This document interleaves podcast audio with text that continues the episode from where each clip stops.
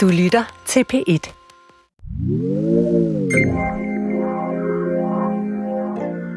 De blev pulveriseret. De var, det var fragmenter, der var tilbage.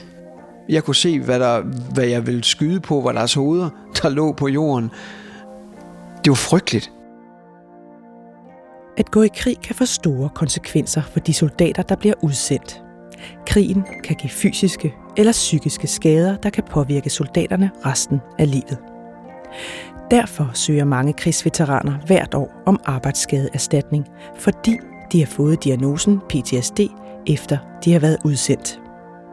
Det var først, da, da krigen for alvor brød ud dernede igen, øh, hvor man sådan tænkte, puha, det her det kan have nogle konsekvenser, om man blev slået ihjel eller et eller andet, men, men ikke at det havde konsekvenser, som, som skulle forfølge mig indtil videre resten af mit liv. Det er bare ikke alle veteraner med PTSD, der får deres sager anerkendt. Velkommen til p Dokumentar. Jeg hedder Gry Hoffmann. I denne P1-dokumentar fortæller de to krigsveteraner Rico og Nikolaj deres historie. De var begge udsendt flere gange til Balkan i 1990'erne, og har begge fået en psykiaters ord for, at de i dag lider af PTSD som følge af deres udsendelser.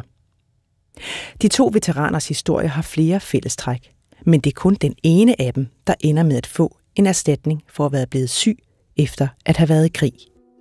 Jamen, det har jeg sagt fra jeg var en lille dreng, at jeg ville være soldat. Så det blev jeg. Og jeg skulle stadig soldat indeni. Jeg lærer nok aldrig at slippe det. Jeg skulle ind i Livgarden, øh, fordi jeg skulle ind og gå vagt på Amalienborg. Det havde jeg en stor drøm om, og det kom jeg også. Men øh, så blev jeg jo lidt fanget af det, og så, øh, så fik jeg muligheden for at blive udsendt. Jeg tænkte, det, det skal jeg da også prøve. Mere end 13.000 danske soldater var udsendt for FN og NATO til krigene i eks-Jugoslavien i 90'erne. For både Rico og Nikolaj er det oplevelser fra blodige konflikter i Kroatien og Kosovo, der har givet dem de største ar på sjælen. Nikolaj var 19 år, da han blev udsendt som FN-soldat til Kypern første gang. Siden var han en gang mere til Kypern og til Kroatien og Kosovo. Her beskriver Nikolaj en af de begivenheder, der har givet ham størst ar på sjælen. Det var i Kroatien i 1993. Ude på vores post vågnede vi en morgen ved, at øh, artilleri det gik i gang med et ordentligt skrald selvfølgelig. Og, og det havde vi ligesom gået og ventet på. Vi, havde godt, øh, vi var godt klar over, at der snart skete noget. Og der har jeg så på et tidspunkt, hvor det er mig, der står og observerer, øh, hvor jeg kan se, at øh, der er sådan en lang, tynd bane ud, hvor, som de kører på, som de og sandsynligt mener, at den er jo minefri, så der kan de køre med deres kampvogn, og det er serberne. Øh, og der kan jeg så se, at de er ved at nærme sig øh, muslimernes øh, stillinger derovre. I et af de forreste huller, der, der står der sådan en mand, øh, og der var sådan ligesom en høj bag ved hullet, så han kunne ikke komme op af hullet. Han var helt tydeligt gået i panik, og jeg stod bare og tænkte, kom nu afsted, kom nu afsted, for helvede, for altså lige om lidt, så var du død. Min puls, den bankede bare afsted. Og jeg lagde ikke mærke til det, men lige pludselig, så var der bare to mand. De trak ham op af hullet, og så løb de. Og jeg, jeg, jeg blev bare så glad, at jeg tænkte, sådan, sådan, det, det var pis godt. Og så et nanosekund efter, så var det væk. De eksploderede, de blev pulveriseret, de var, det var fragmenter, der var tilbage. Øhm, jeg kunne se, hvad, der, hvad jeg ville skyde på, var deres hoveder, der lå på jorden øh, og, og så øh, stykker af deres øh, jakker og, og tøj i det hele taget, som hang i træerne. Det var, det var frygteligt. Den øh, oplevelse, den, den har fulgt mig. Den, øh, den kan jeg sgu ikke slippe igen. Jeg får mareridt øh, og, og, og drømmer om den. Rico var 19 år gammel, da han var udsendt første gang. Han nåede fem udsendelser til Kroatien, Bosnien og Kosovo. På sin anden udsendelse til Kroatien får han en af de oplevelser, han ikke har kunne ryste af sig siden. Jeg lå med seks mand på en forskudt OP, det er en observationspost. Og der lå vi helt ude på frontlinjen. Vi lå 25 km fra vores egen lejr af, og vi vidste jo godt, at hvis der skete noget, så ville det være svært for de andre at kunne nå frem til os. Men når man så får at vide, at det er dit ansvar med dine kammeraters ved og vel, hvis der skete noget, så var det min beslutning, hvordan vi skulle reagere. Om vi bare skulle løbe af helvede til, eller om vi skulle pakke bilen og forsøge at køre væk, eller øhm, Så allerede dengang, der hørte jeg den mindste lyd om natten, så vågnede jeg og hørte jeg den mindste skratten på radioen, så sad jeg op i sengen, fordi jeg skulle vide, hvad der skete, for at kunne tage den bedst mulige beslutning. Den har jeg skulle kæmpe med siden. En af de ting, jeg har kæmpet med siden. Efter hjemkomsten fra Kroatien oplever både Rico og Nikolaj, at der er noget inde i dem, der har ændret sig. Rico fortæller. Jeg ville jo godt have en civil uddannelse, inden jeg skulle tilbage til, til herren. Jeg havde en drøm om, at jeg er ivrig løsfisker, og jeg havde en drøm om, at jeg også kunne nå at sælge noget fiskegrej. Jamen, jeg starter jo i lære i den her butik her, og de første stykke tid, der går det sgu fint. Men så kan jeg godt mærke, at nogle nætter har jeg svært ved at sove, og så når man kommer på arbejde, og man kun har fået en så tre timer søvn, jamen, så kan det sgu godt være svært at stå og smile til folk, når de kommer ind i butikken. Så det blev sværere og sværere for mig, så jeg vidste godt, at jeg kunne ikke blive stående i en butik. Altså.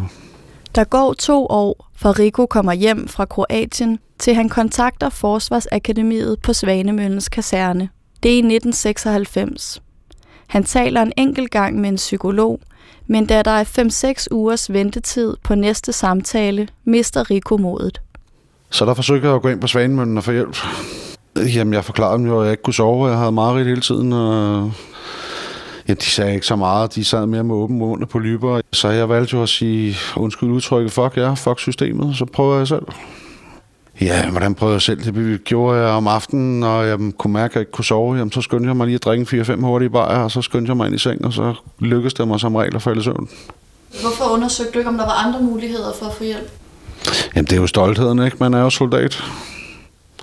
Jeg tænkte jo bare, så må der være mig, der er noget galt med, og så forsøgte jeg ligesom at sluge kamelen selv, ikke? Og det gik jo meget godt i et par år. I 1997 tager Rico afsted på en mission igen, denne gang til Bosnien, og her får han det i første omgang bedre. Nikolaj oplever også, at han har forandret sig, da han kommer hjem fra Kroatien i 1993. Han har mareridt og angstanfald, men han forsøger at skjule sine psykiske problemer, da han ikke ønsker, at forsvaret skal opdage det. Jamen, så blev det bare værre. Og, øh, og så lukker man jo sig ind i sig selv og, og flygter.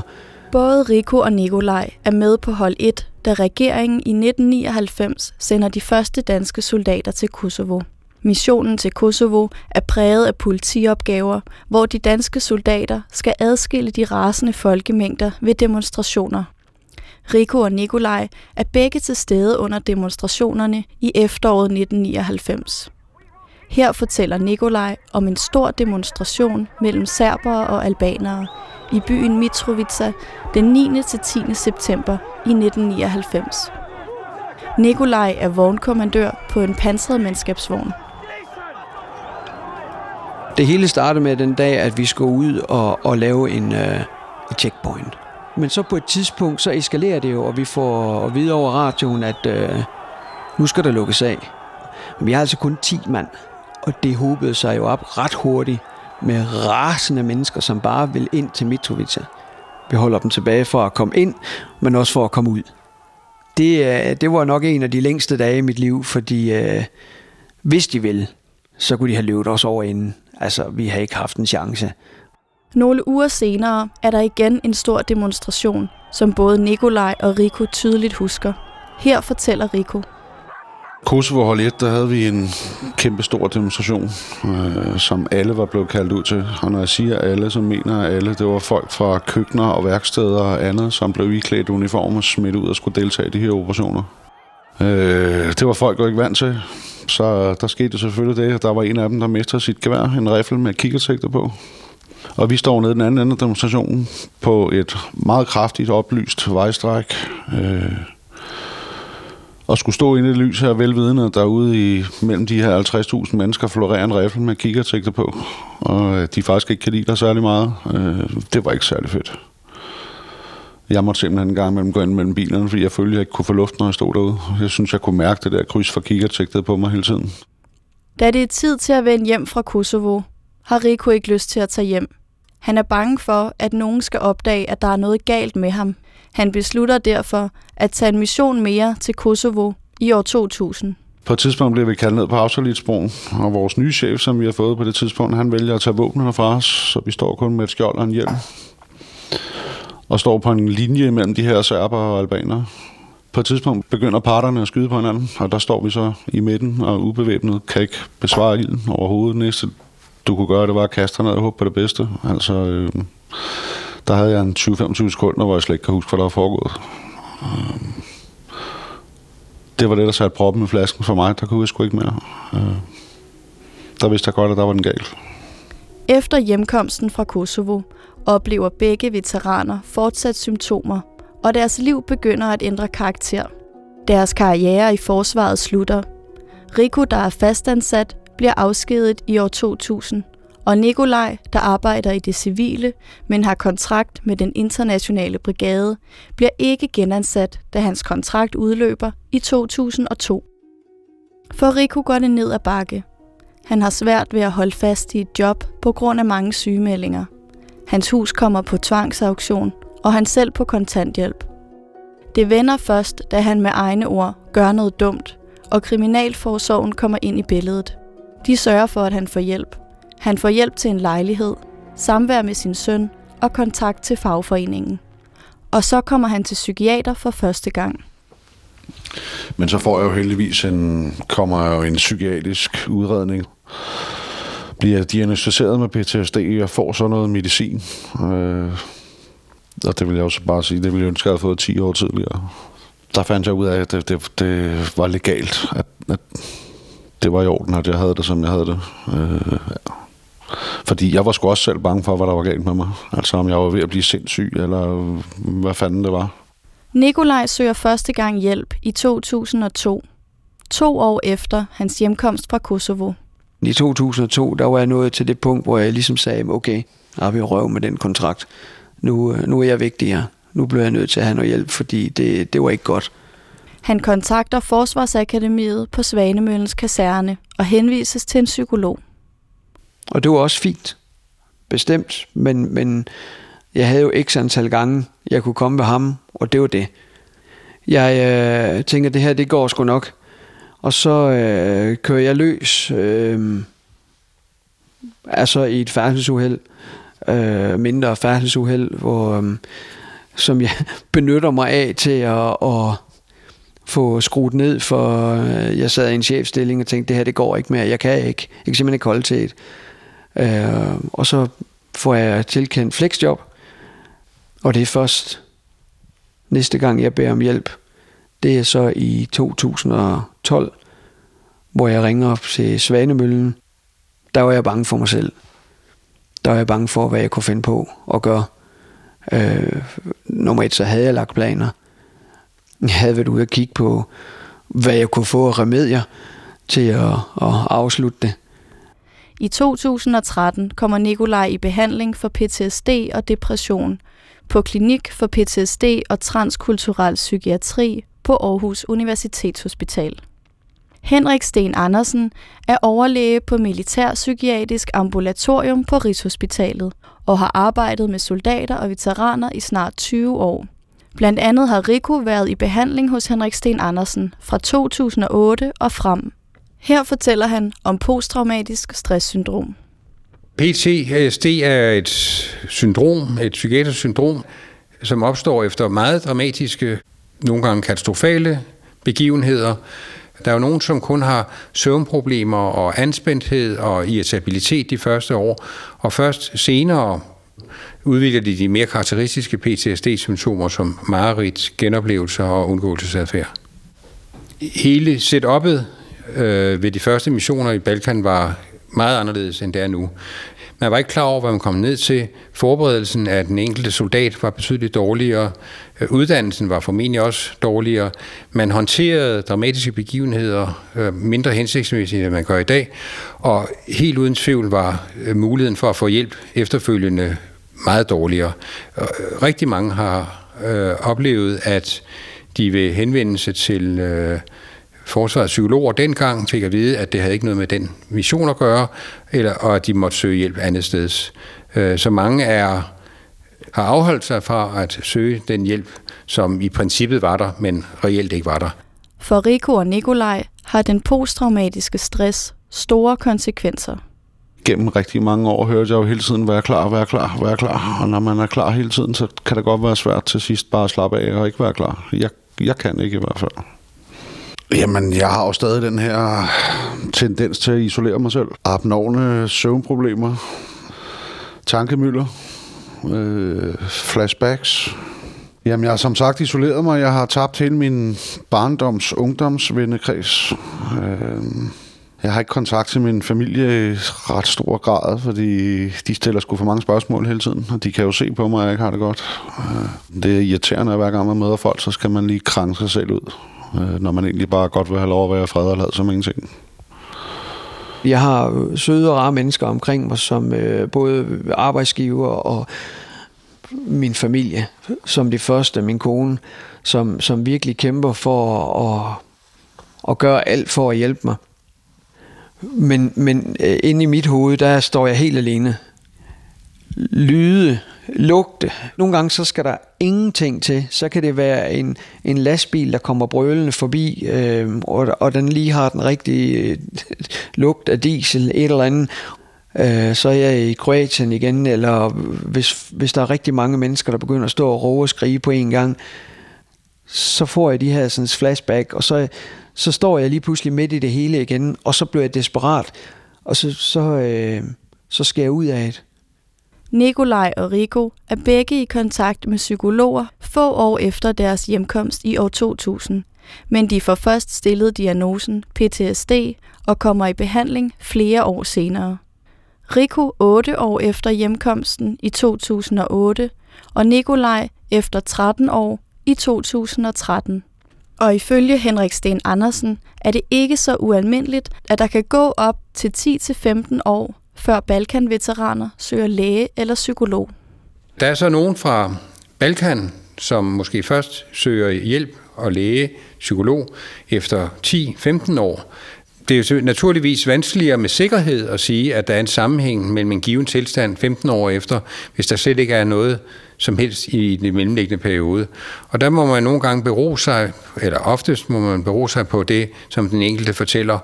Og der kan de jo jævnligt berette på troværdig vis om, at øh, deres liv har været vanskeligt, øh, lige fra de kom hjem fra første mission. Det kan måske dokumenteres med et øh, meget afbrudt jobsforløb, har sygemeldinger, øh, udvikler misbrug, som de måske ikke har haft inden.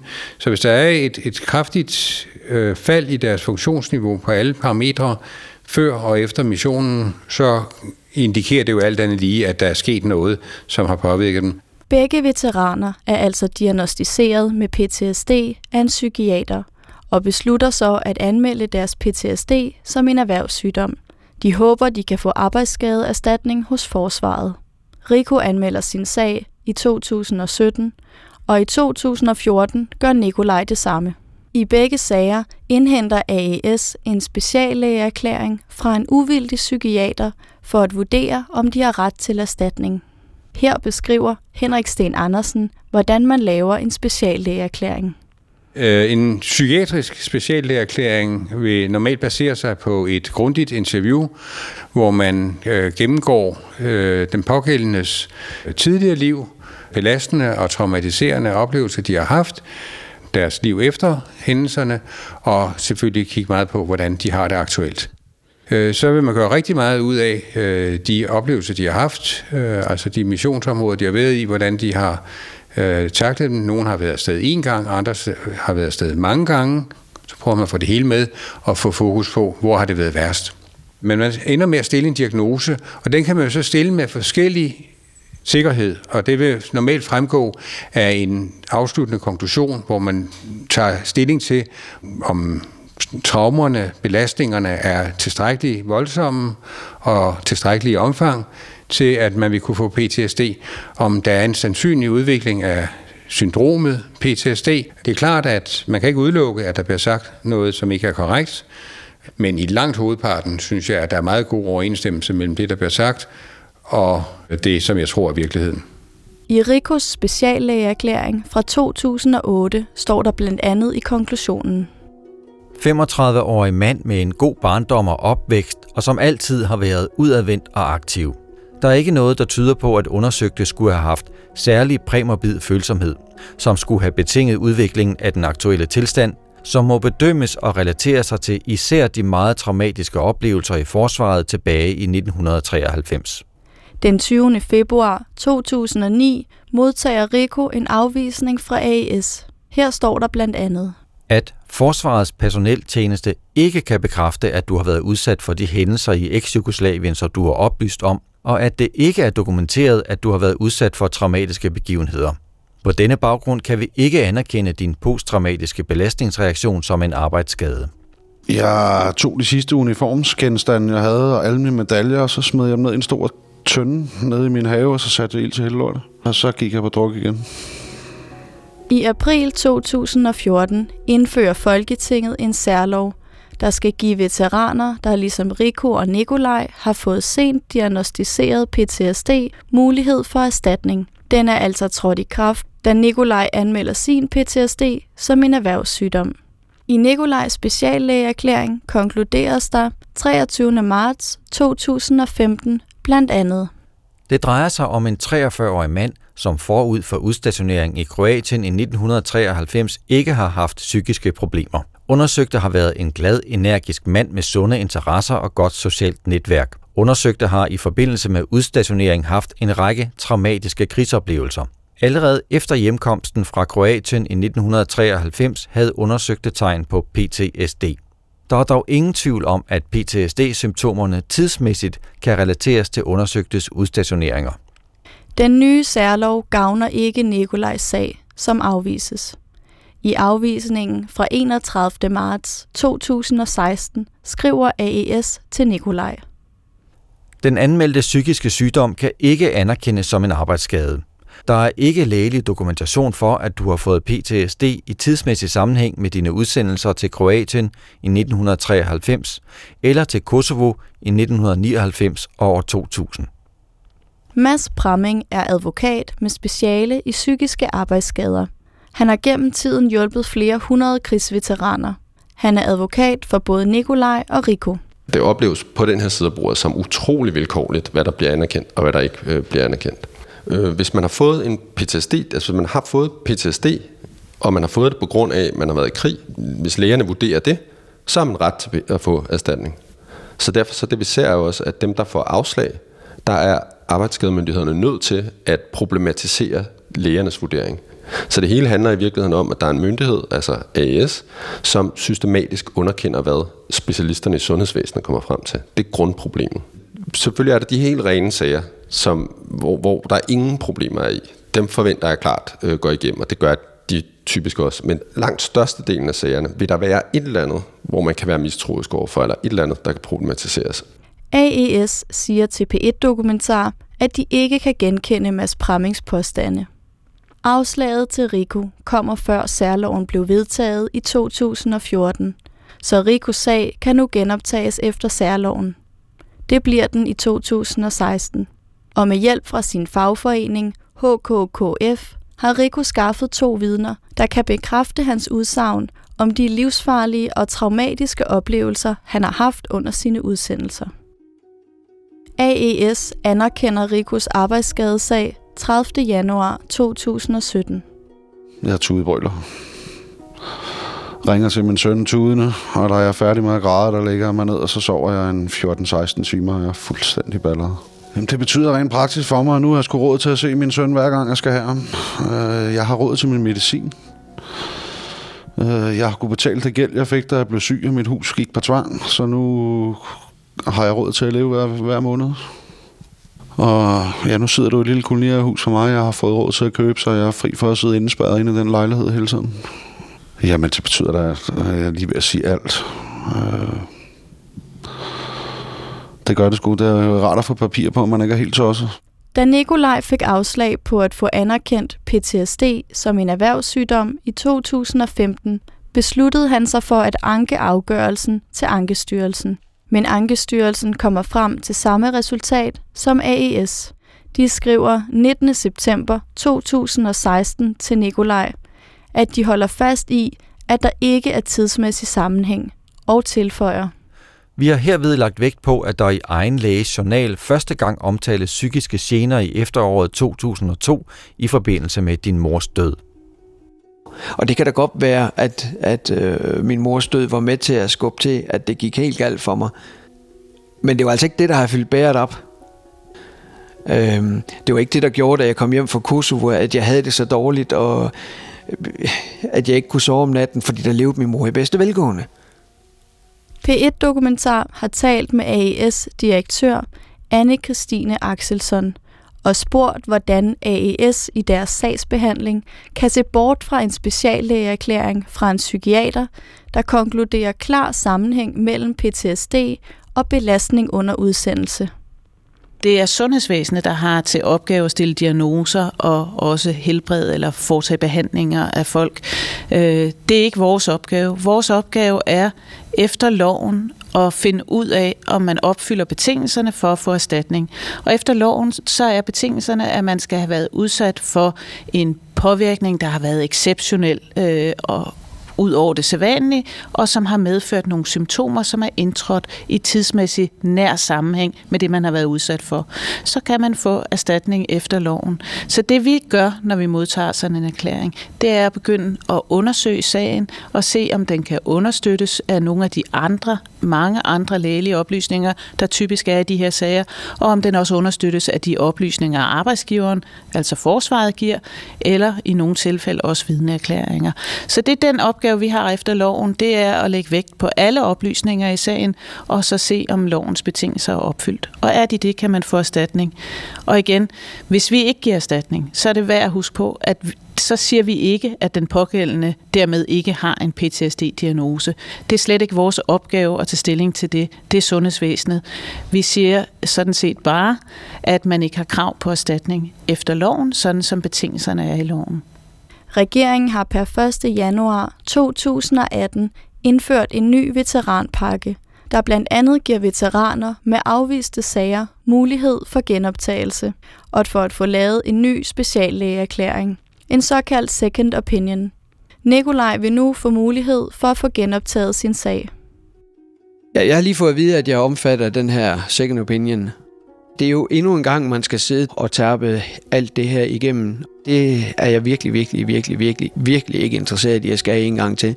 Men jeg føler lidt, at jeg er tvunget til at gøre det. For hvis jeg siger nej, så har jeg jo accepteret det. Og jeg vil sgu ikke acceptere det. Det er simpelthen bare det, jeg kunne få det anerkendt, at, at man ikke er helt blæst oven i roen. Fordi det, det er lidt det, man føler, at man står tilbage med en fornemmelse. Nå, okay, jamen, mm, så er jeg jo sindssyg, eller hvad? Hvad fanden der så galt? Det kunne jeg godt tænke mig at få fjernet, den her afmagt, at man står bare med armene led langs siden og føler, at man er smidt ud som gammel affald. Dagens P1-dokumentar var tilrettelagt af Cecilie Sylvest Carlsen.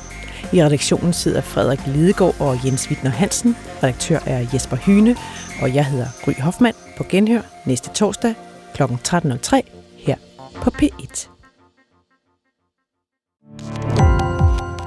Gå på opdagelse i alle DR's podcast og radioprogrammer. I appen DR Lyd.